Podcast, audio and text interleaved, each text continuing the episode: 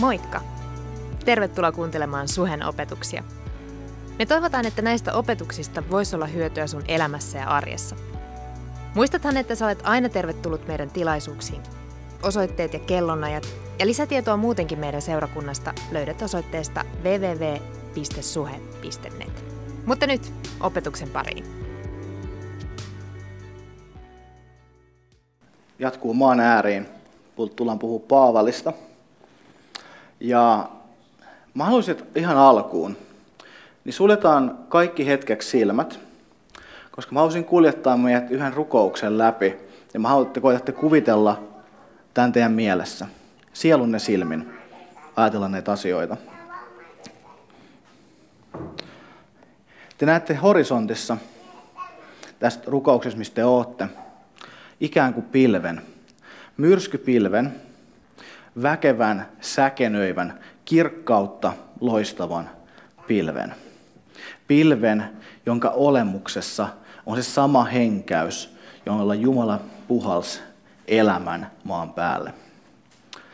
Ja sen pilven edessä teitä kohden tulee neljä olentoa, jotka on ikään kuin ihmisen kaltaisia, mutta ne on täynnä siipiä, jotka suojaa niiden kehoa, jotka on kuitenkin myös kiinni toisissaan. Ja kuitenkin, vaikka ne on ihmisen näköisiä, niin ne näyttää osa vähän kotkalta, joku leijonalta. Nämä on niitä suurimpia enkeleitä, jotka kulkee Jumalan edessä. Ja niiden perässä tulee pyörät, jotka jälleen kullan hohtoisina, mutta ne on myös täynnä silmiä. Ja ne on niin lomittaa, että siinä on pyörä toisessa, ja ne pystyy mennä neljään suuntaan. Ja tämän kaiken keskellä, mikä näyttää vain hämmentävältä, kirkkaudelta, tulelta, niin sen kaiken yläpuolella on taivaan avaruus. Ja sieltä löytyy seuraavaa Hesekielin mukaan. Avaruudessa niiden päitten yläpuolella oli ikään kuin valtaistuin, näöltään kuin safiiria. Ja tällä korkealla olevan valtaistuimen kaltaisella istui ihmisen näköinen hahmo. Minä näin ikään kuin hehkuvaa tulen hohtoista metallia. Istujaa ympäröi kehä ylöspäin siitä, mikä näytti hänen lanteiltaan. Alaspäin siitä, mikä näytti hänen lanteiltaan, ja näin kuin tulta, jonka ympärillä oli kirkas hohde. Tuo kirkas hohde oli näöltään kuin kaari, joka on pilvissä sadepäivänä. Sellaiselta näytti Herran kirkkaus. Ja tuon kirkkauden keskellä, kun te vielä katsotte, niin siihen ilmestyy Jeesuksen Kristuksen kasvot. Te voitte avata teidän silmät. Puhutaan tänään Paavalista ja isoimpia Paavalin elämää määrittäneitä tapahtumia on Damaskoksen tien kääntymys. Ja me ei tiedetä, mitä Paavali on ajatellut ennen sitä, mitä hän on tehnyt, mitä hän on toiminut.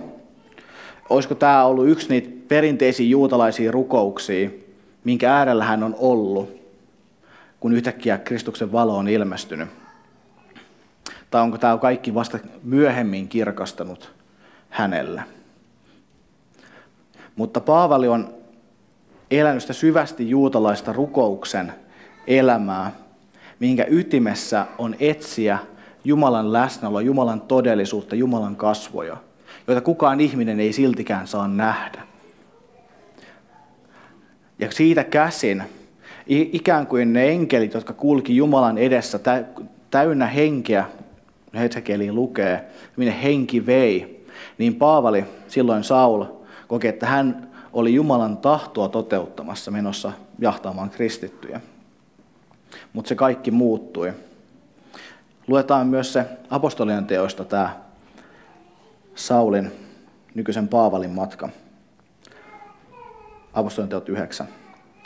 Saulus puuskui yhä uhkaa ja murhaa Herran opetuslapsia kohtaan. Hän meni ylipapin luo ja pyysi täältä kirjeitä Damaskoksen synagogille sitä varten, että jos hän löytäisi sen tien vaeltajia, miehiä tai naisia, hän saisi tuoda heidät sidottuina Jerusalemiin. Kun hän oli matkalla ja lähestyi Damaskosta, taivaasta leimahti yhtäkkiä valo hänen ympärilleen. Hän kaatui maahan ja kuuli äänen sanovan, Saul, Saul, miksi vainoat minua? Hän kysyi, Herra, kuka olet? Ääni vastasi, minä olen Jeesus, jota sinä vainoat. Nouse ja mene kaupunkiin, niin sinulle sanotaan, mitä sinun on tehtävä. Miehet, jotka tekivät matkaa hänen kanssaan, seisoivat sanattomina. He kyllä kuulivat äänen, mutta eivät nähneet ketään. Saulus nousi maasta, mutta kun hän avasi silmänsä, hän ei nähnyt mitään. Kädestä taluttaen hänet vietiin Damaskokseen. Kolmeen päivään hän ei nähnyt mitään, eikä syönyt, eikä juonut. Tämä on niin historian mullistava tapahtuma, että tästä on syntyy se sanonta, että kokee vähän niin kuin Damaskoksen tien, semmoisen kaiken muuttavan hetken, mikä kääntää sun elämän suunnan. Ja Paavali hurskana juutalaisena ymmärsi, mistä juutalaisuudessa oli kyse, kuinka se rakentui Jumalan suunnitelmalle ja liitolle.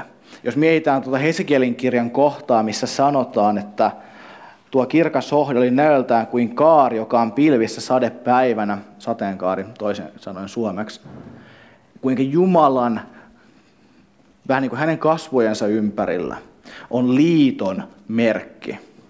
Se on niin kuin sitä symboliikkaa, mitä nämä juutalaiset näki ja ajatteli, kun he rukoilee ja katsoo, pyrkien lähestymään sitä, mikä on se Jumalan todellisuus, mitä se tarkoittaa meille, me eletään sitä todeksi. Ja kaiken sen todeksi elämistä, niin Saul on pyrkinyt tekemään, lähtenyt jahtamaan näitä tien kulkijoita, koska ei ollut mitään sanomaa tai sanaa, että okei, tämä on nyt uskonto tätä tai uskonto tätä, oli vaan, että mikä on se tie, mitä sä kuljet. Ja nämä kristityt, he kulki Kristustietä. Heidät tunnettiin siitä. Hän lähti jahtaamaan, että voisi tuoda heidät pois, jotta se juutalaisuuden suunnitelma, mistä viime viikolla jo puhuttiin, kuinka hän halusi toteuttaa se Jumalan valtakunnan lain kautta. Sitä Paavali lähti, sitä silloin Saul lähti toteuttamaan ja tekemään. Mutta hän ymmärsi, että kaikki oli muuttunut tämän Damaskoksen matkan myötä. Jatketaan vielä tuosta apostolien tekojen 9. luvusta. Damaskoksessa oli opetuslapsi nimeltään Ananias. Herra sanoi hänelle näyssä, Ananias, tämä vastasi, tässä olen Herra. Herra sanoi, nouse ja mene kadulle, jota kutsutaan suoraksi kaduksi. Ja kysy Juudaksen talosta Saulus nimistä Tarsolaista. Hän on rukoilemassa ja on nähnyt näyssä Ananias-nimisen miehen tulevan sisään ja panevan kätensä hänen päälleen, että hän saisi näkönsä takaisin. Ananias vastasi, Herra, olen monelta kuullut siitä miehestä, kuinka paljon pahaa hän on tehnyt sinun pyhillesi Jerusalemissa. Täälläkin hänellä on ylipapeilta saatu valtuus vangita kaikki, jotka huutavat avuksi sinun nimeäsi. Mutta Herra sanoi hänelle, mene, sillä hän on minun valittu aseeni viemään minun nimeäni pakanakansojen ja kuninkaiden ja Israelin lasten eteen. Minä osoitan hänelle, kuinka paljon hän joutuu kärsimään minun nimeni tähden. Niin Ananias lähti. Hän meni sisälle taloon, pani molemmat kätensä Sauluksen päälle ja sanoi, Saul, veljeni, Herra lähetti minut, Jeesus, joka ilmestyi sinulle tiellä, jota kuljet. Hän lähetti minut, jotta saisit näkösi takaisin ja täyttyisit pyhällä hengellä. Ja heti oli, kuin suomut olisivat pudonneet Sauluksen silmistä, ja hän sai näkönsä. Hän nousi jalkeille ja hänet kastettiin. Näkökulma, minkä mä tahdon tuoda tänään Paavalin elämään, ei ole sellainen uh, elämäkerta, että tsekataan nyt kaikki asiat, mitä siihen kuuluu. Mä haluan katsoa Paavalin elämää kutsun näkökulmasta. Ja siten, että kun Jumala kutsui Paavalin, niin mitä me voidaan oppia siitä siihen, kuinka Jumala on kutsunut meistä jokaisen. Mihin hän on meistä jokaisen kutsunut. Kuinka viime viikolla me saatiin ymmärrystä siitä, miten meidät on yhdessä seurakunta, yhdessä kristittyinä kutsuttu olemaan Jumalan lähettiläitä. Mutta mitä se tarkoittaa tänään, että sinä olet lähettiläs? Mitä se tarkoittaa sun elämässä? Mitä se tarkoitti Paavalin elämässä, että jokainen meistä on kutsuttu erityisellä tavalla? Koska mitä tässä Paavalista puhutaan, oli se, että hän oli Jumalan tarkkaan valitsema ase.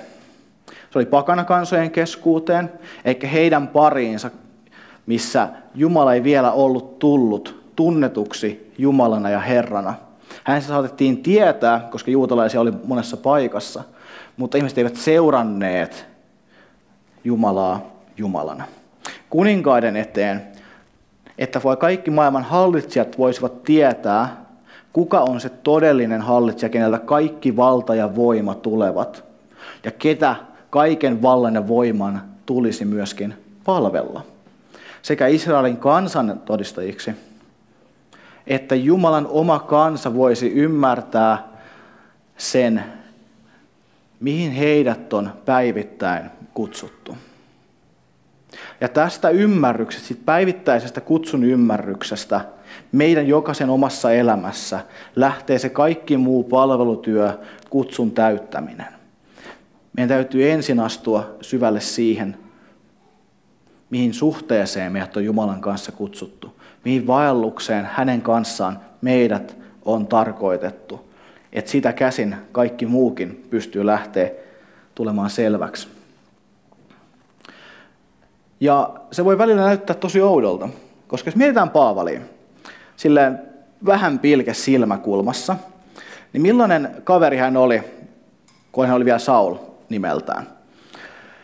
Hän oli tämmöinen niin ääri, äh, ko, niin kuin fanaattinen juutalainen, äh, tietysti myös jopa äärinationalistinen. Hän, hän eli sille, että juutalaisuus voisi jälleen tulla saamaan oman valtionsa. Voisi jälleen tulla Israelin kuningaskunta, missä Messias hallitsisi ja Jumalan valtakunta leviäisi kaikkeen maailmaan. Hän oli äärimmäisen tiukka, että laki tulisi noudetuksi. Hän oli fariseus, sitä äh, koulukuntaa, jotka tahtoi, että koko Jumalan sana, kaikki siinä olevat lait tulee täysin noudatetuiksi, että sen myötä Jumalan valtakunta ilmestyisi maan päällä. Ja tämän miehen Jumala valitsee, että no sut mä lähetän sitten muiden kansojen keskuuteen, koska sä oot tosi diplomaattinen ja lempeästi lähestyttävä henkilö. siis Jumala ottaa jälleen kerran sellaisen tyypin, niin että et häh, okei ensinnäkin hän tuo Paavalin kristityksi. Paavali, joka on jahdannut Jeesuksen omia, vienyt heitä vankilaan ja pahempaa, että okei, sut mä valitsen julistamaan ja jälleen osoitan, että ei ole mitään, mistä mä en voisi lunastaa. Ja okei, sun luonne ja muuta, että minne sä meetkään, sinne syntyy selkkauksia, väärinkäsityksiä, mutta myöskin aitoja kysymyksiä. Ja jälleen kerran mä valitsen sut viemään mun sanomani.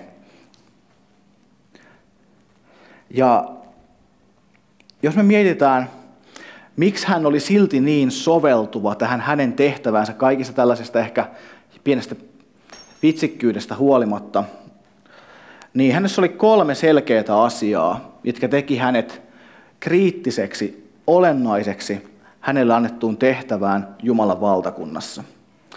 Ensinnäkin hän ymmärsi täysin juutalaisuuden. Hän ymmärsi täysin sen historian, mitä Jumala oli tekemässä, mitä hän oli jo luomisesta asti rakentanut maailman päällä, että hänen valtakuntansa voisi tulla. Niin Paavali ymmärsi, mitä Jumala oli tekemässä lain näkökulmasta, profetioiden näkökulmasta. Hän ei ollut vain tiennyt, että kuinka ne tarkalleen yksityiskohtaisesti toteutuisi. Ja kun hän kohtaa Kristuksen, niin on todellakin kuin suomut käytännössä lopulta tulee hänen silmiltään. Että hän alkaa ei vain nähdä ehkä sitten jälleen fyysisesti kolmen päivän jälkeen, vaan hän myöskin mielellään ja ymmärryksellään näkee, mitä Jumala oli tekemässä. Hän kykeni yhdistämään sen koko tarinan ja tekemään sen ymmärrettäväksi.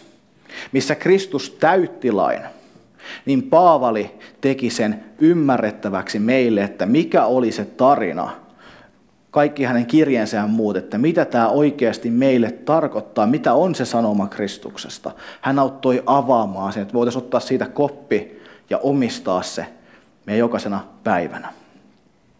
Sen lisäksi Paavali ei ollut pelkästään juutalainen, vaan hän oli Tarsoksen kaupungista Kaakkois-Turkin, ää, nykyisen, ka, nykyisestä niin Kaakkois-Turkista, ää, missä oli tämmöinen tärkeä kauppakaupunki, tämä Tarsos, missä oli paljon juutalaisia, kreikkalaisia, filosofiaa, ää, koulukuntia, ja Paavali oli kasvanut siinä ympäristössä. Hän oppi tuntemaan sen kaiken – mikä kuuluu kreikkalaiseen sivistykseen, sen ajan huippuajatteluun. Hän ymmärsi sen. Samoin hän ymmärsi juutalaisen lain ja opetuksen. Hän osasi nähdä ne kulttuurit, missä hän eli siinä aikana, puhua niiden kieltä ja kiteyttää, kristallisoida, mistä uskossa oli sen pohjalta kysymys. Eikä vain niin, että a, mikä on tämä Jumalan sanoma ja kaikki muiden täytyy uh, alistua pelkästään sille, vaan hän näki, kuinka Jumala oli ollut jo liikkeellä kaikkien maailman kansakuntien keskellä. Ja etsi sieltä sen hyvän, mihin hän saattoi tarttua, ja tehdä siitä sen linkin asioiden selittämiseksi, että Kristus voisi tulla tunnetuksi ja julki.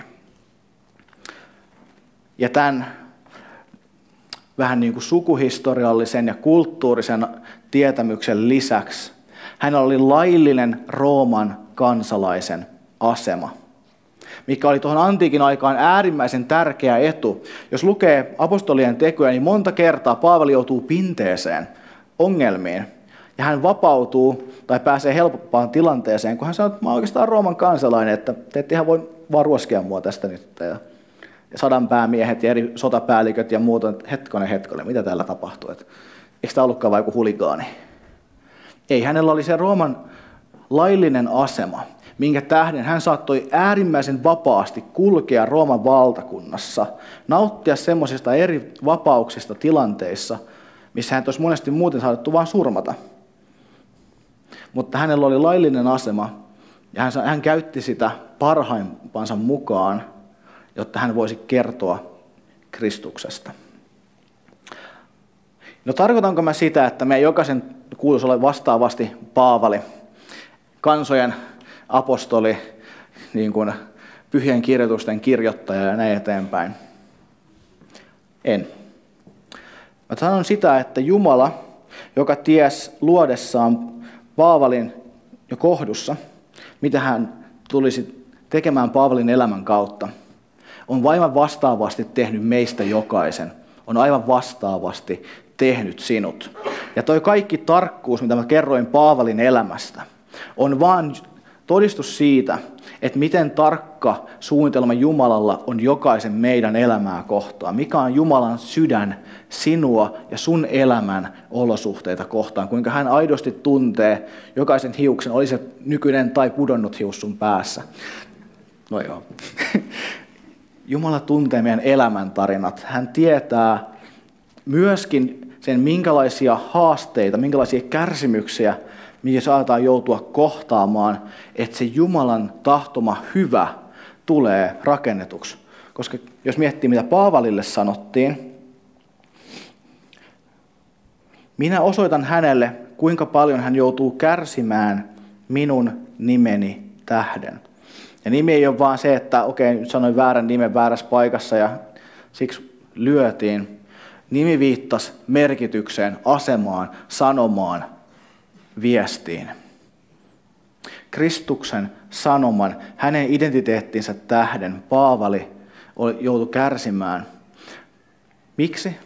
Koska hän lähti kulkemaan Kristustietä, missä me otetaan Kristuksen tavoin oma ristimme ja todistetaan siten, että on jotain tärkeämpää kuin meidän kipumme, on jotain tärkeämpää kuin meidän epäilyksemme. On se rakkaus, jota me olemme saaneet vastaanottaa ristillä, joka on sama rakkaus, joka on tarkoitettu kaikille tässä maailmassa. Ja totisesti asioiden arvo, se käytännössä tulee esille siinä, että mitä kaikkea oot valmis kärsimään, minkälaista hintaa oot valmis maksamaan.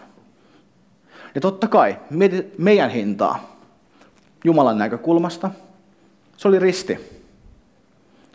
Sä oot maailman kalleimman asian, Jeesuksen Kristuksen vuotaneen veren arvoinen. Ja sun elämässä voi olla tilanteita, minkä tähden sä mietit, kuka sä oot, minkä arvoinen sä oot. Jeesus on jo kertonut sen. Sä oot kaiken arvoinen. Sä oot hänen kuolemansa, eikä vain hänen kuolemansa, vaan hänen ylösnousemuksensa arvoinen. Paavali ymmärsi tämän, ja sen tähden ne kaikki lukemattomat vainot, kärsimykset ja taistelut, joihin hän joutui, hän piti niitä omana etuoikeutenaan, koska niiden kautta hän saattoi syvemmin ymmärtää, kuinka paljon Jumala olikaan häntä rakastanut mennessään ristille. Ja tämä sama on oikeastaan myös totta sun elämän taisteluiden, kärsimysten ja kipujen kohdalla. Nekin kertoo lopulta siitä, että kuinka paljon Kristus on sua rakastanut, koska kaiken se, missä sä oot kärsinyt ja kipuillut, sä et ole koskaan ollut siellä yksin, vaan kaikki voipa Jumala on ollut siellä sun kanssa. Ja samoin kuin lapsi, joka juoksee tien yli ja saattaa säikähtää autoa, kun äiti nopea riuhtasee hänet pois siitä ja hän tuntee pientä pelkoa. Ei tunne läheskään sitä pelkoa ja kauhua, mitä se äiti kokee tietäessään, mitä oli aidosti voinut olla tapahtumassa, mitä oli aidosti ollut, mitä saatettiin menettää, mikä oli vaara tilanne oikeasti.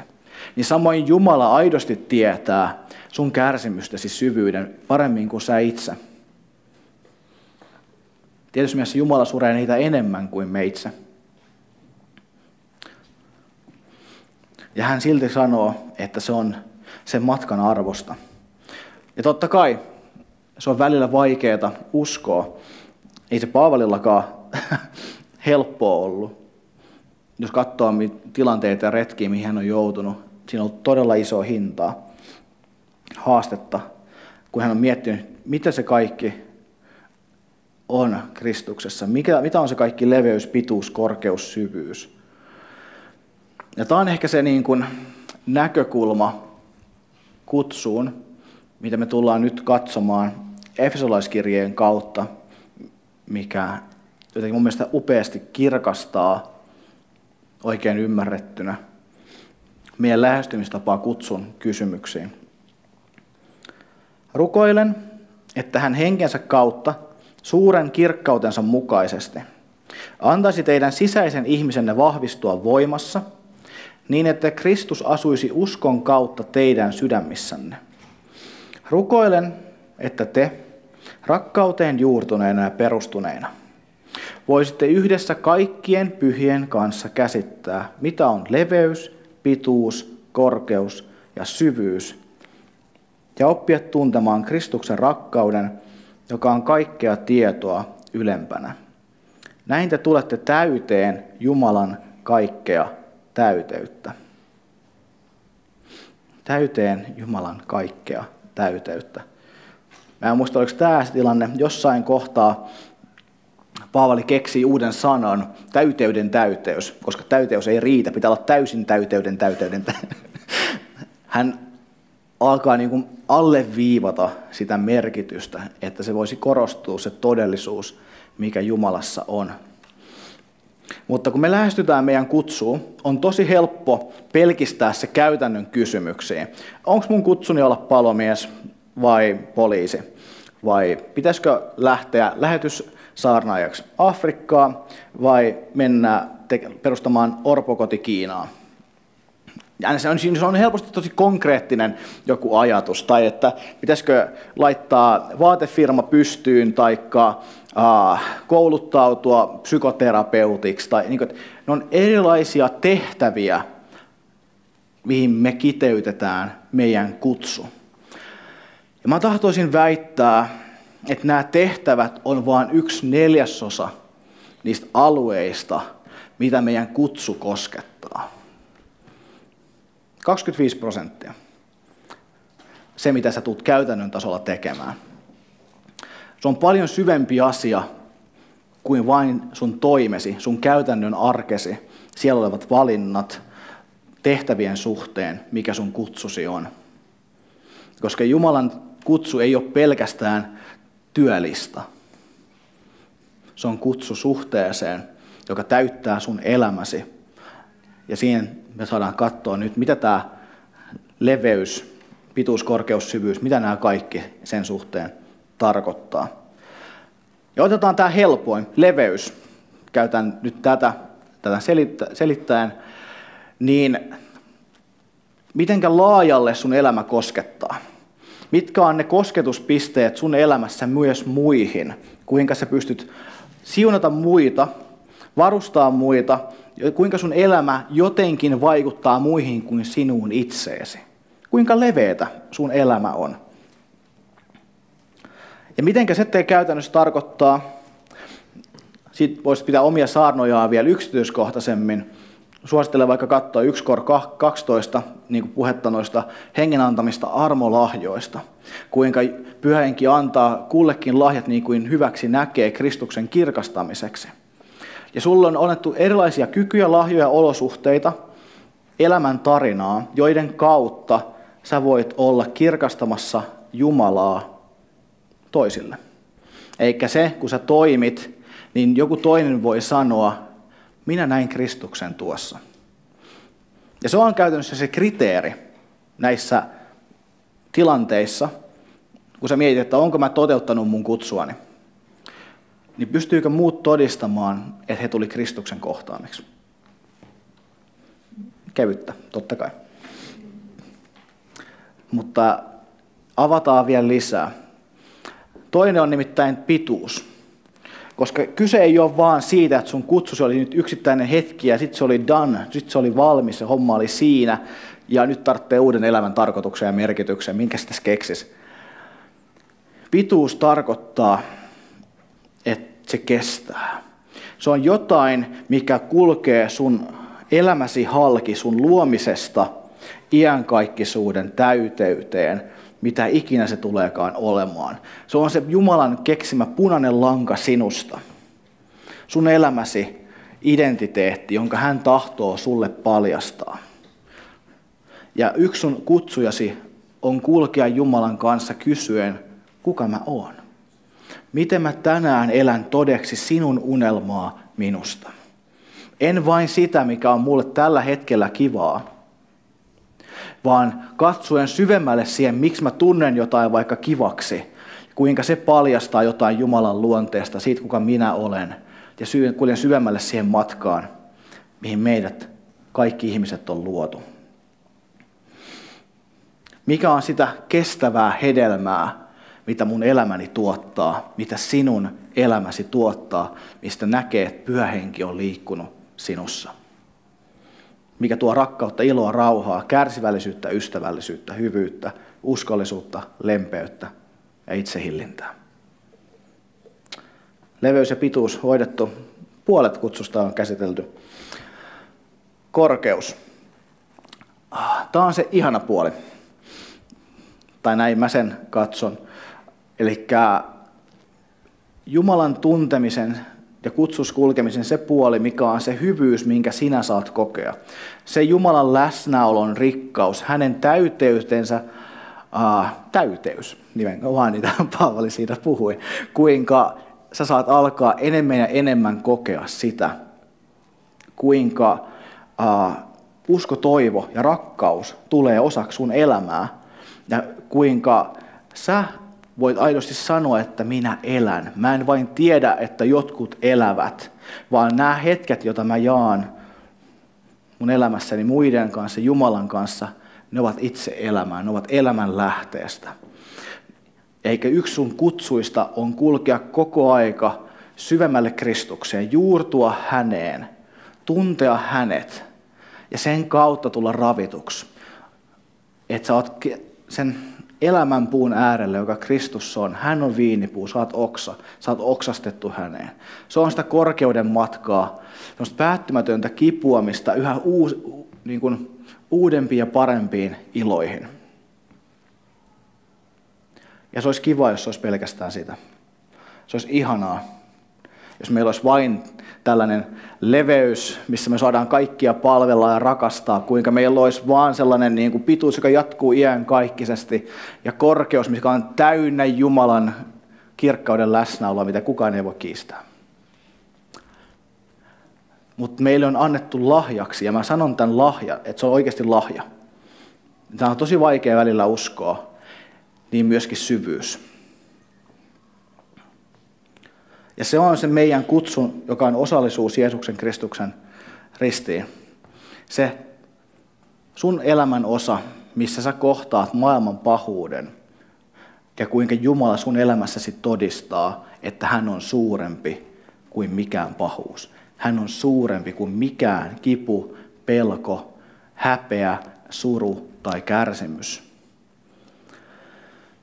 Ja se on se, mikä on vaikein uskoa, koska se on jotain, mikä lyö lekalla vasten kasvoja, kun tulee sairautta, kun tulee ää, erilaisia väärinkäsityksiä tai hylkäämisiä, tai työpaikka menee alta, tai sotia syttyy. Kuinka sen kaiken kärsimyksen keskellä tämä voisi jotenkin olla osa sitä, miten Jeesuksen Kristuksen risti voi tulla to, niin kuin todeksi, kuinka mä voin jotenkin nähdä Jumalan kirkkauden tämän kaiken keskellä.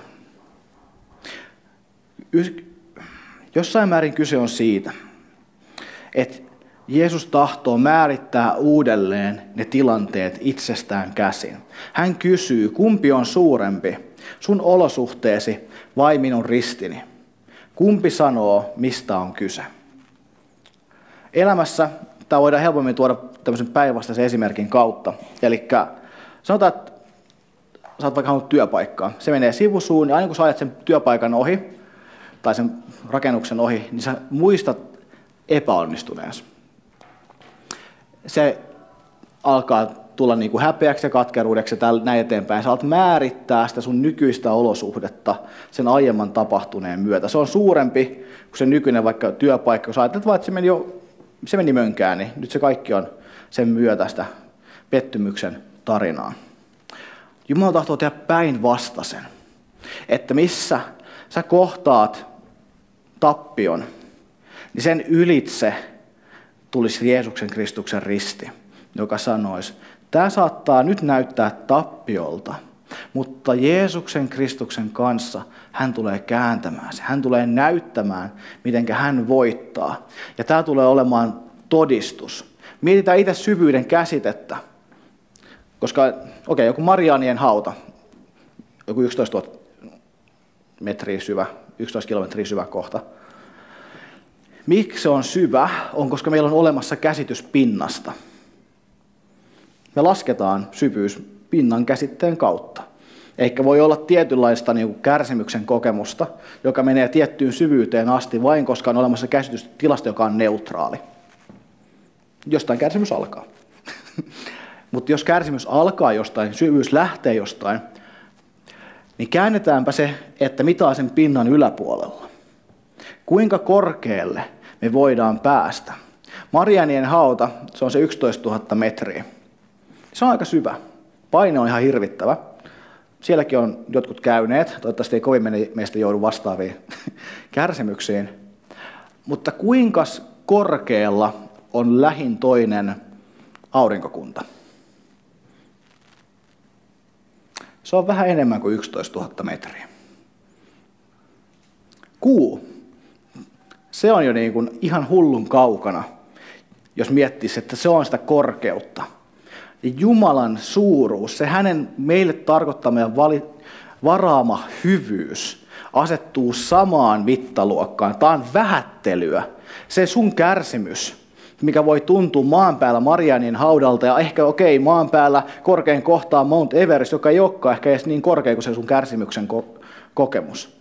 Se voi vielä olla se todellisuus, missä sä elät.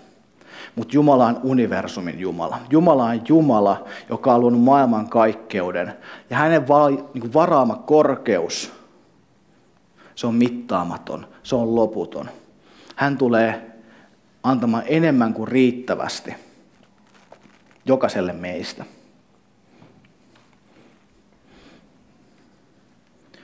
Joten kun me lähestytään kysymystä siitä, mikä on jokaisen meidän erityinen kutsu, meidän tulee pitää nämä asiat mielessä. Kuinka meitä on kutsuttu kaikki, toisaalta toki tekemään käytännön asioita, elämään leveästi, Jumalaa palvellen. Mutta se ei ole pelkästään sitä. Se on aina myöskin kutsu elämään ihan kaikkisuuden kautta jo tänään.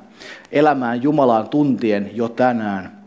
Elämään myös niissä sun haasteissa ja näkemään, kuinka Kristus on niissä suurempi jo tänään. Koska kaikkialla meitä kutsutaan kertoa samaa ilosanomaa pelastuksesta Jeesuksessa. Ja se pelastus voi olla ne olosuhteiden pelastus, mutta se on myöskin pelastus sun sydämessä katkeruudesta, häpeästä ja pelosta. Se on pelastus siihen täyteyteen, iloon ja rauhaan, joka Jumalassa on.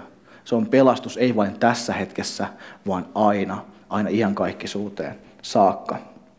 Joten jos sä mietit sun olosuhteita, sun luonnetta, sun kykyi, ne vaan alkaa paljastaa sitä sun kutsun erityisyyttä. Mutta se sun kut, erityinen kutsu on osa tätä kaikille olevaa yhteistä kutsua, elää Jumalan omana, oppia tuntemaan Jumalaa. Mietitään Kristusta ja Jeesusta. Se niin tehtävä ei muutu, ne kohdattavat tarpeet muuttuu. Kristuksen tehtävä maailmassa ei ole muuttunut. Hän edelleen on meidän Herra ja pelastaja. Kuinka tämä tulee toteen jokaisen meistä kohdalla, sen pyhä henki erityisellä tavalla vaikuttaa. Varustaen sut ainutlaatuisilla lahjoilla ja kyvyillä, joiden kautta sä voit sun olosuhteissa antaa todistuksen siitä, että Jeesus on suurempi Jeesus on Herra, Jeesus on pelastaja. Otetaan viimeinen raamatun kohta. Bändi voi tulla tässä kohtaa jo lavalle. Se on se kalatolaiskirja. Mahtavaa. Niin meidän ainoa kutsu on se Kristuksen kutsu pelastaa maailmaa. Me ollaan hänen käsiä, me ollaan hänen jalkojaan.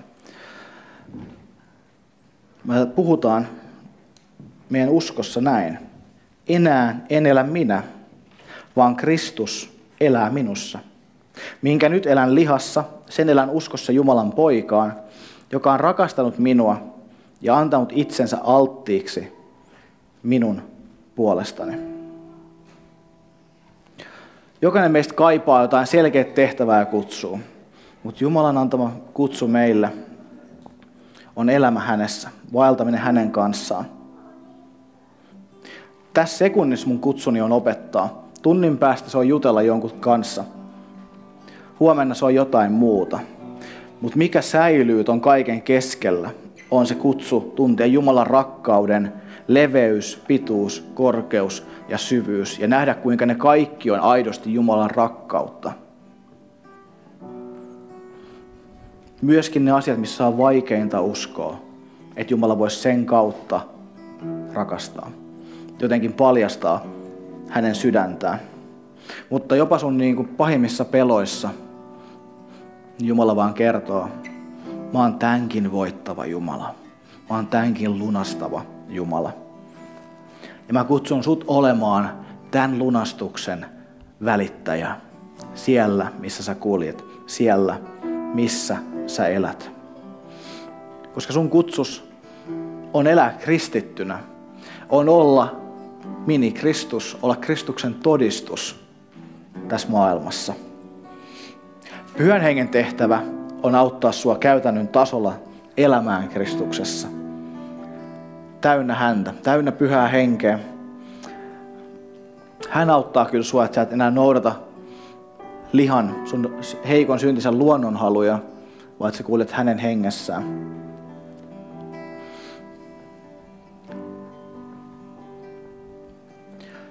Meillä on tänään ehtoollinen ja meillä oli puhetta, että me tullaan siirtymään pian siihen, mutta ennen sitä mä haluan antaa muutamia mahdollisuuksia tämän päivän niin sanan perusteella.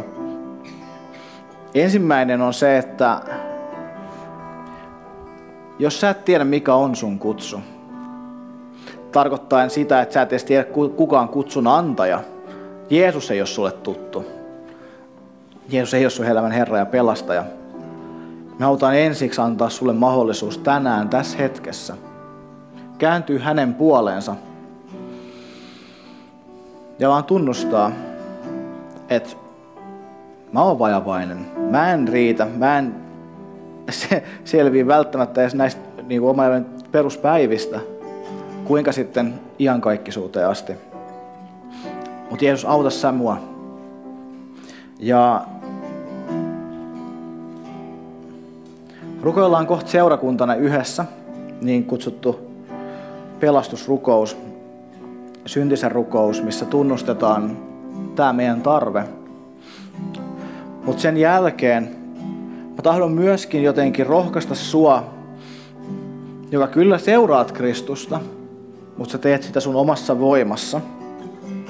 Että tänään, kun on ehtoollista nautittu ja tulee rukouspalvelun aika, niin tuu silloin rukouspalveluun.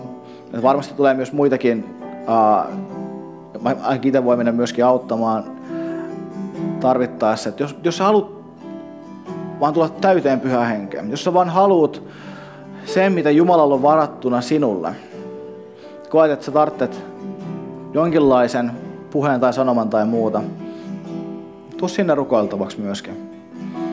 Koska tätä ei ole tarkoitettu jotenkin, että me omassa voimassa yritetään, vaan me voitaisiin kulkea hänen hengessään. Ja tämä on opettelu, tämä ei tule vielä valmista, mutta tämä on matka, jonka Jumala on luvannut viedä päätökseen. Mutta suljetaan tässä välissä eka silmät syntisen rukouksen ajaksi. Ja jos tämä sanoma on puhutellut sua, jos sä tahdot antaa tänään elämäsi Jeesukselle, niin sä voit vaikka nostaa tässä hetkessä sun käden, kun kukaan ei näe, merkkinä Jumalalle siitä, että hän tietää sinut. Hän kyllä tietää muutenkin, mutta se on myöskin sulle itsellesi vahvistus siitä, että sä tahdot kääntyä Kristuksen puoleen. Rukoillaan seuraavaksi yhdessä seurakuntana. Mä voin rukoilla ensin ja te voitte toistaa sen jälkeen. Rakas Jeesus, tahdon luottaa sinuun elämäni Herrana ja pelastajana. Anna minun syntini anteeksi. Johdata minua kulkemaan sinun tielläsi. Kiitos, että sinä olet tie, totuus ja elämä. Amen. Kiva, että kuuntelit. Ota rohkeasti yhteyttä, jos haluat tietää suhesta lisää. Sä löydät meidät Facebookista ja Instagramista nimellä Suhe-seurakunta. Jos haluat olla tukemassa Suhen toimintaa taloudellisesti – Siihen löydät ohjeet kotisivultamme osoitteesta www.suhe.net. Nyt hyvää viikon jatkoa.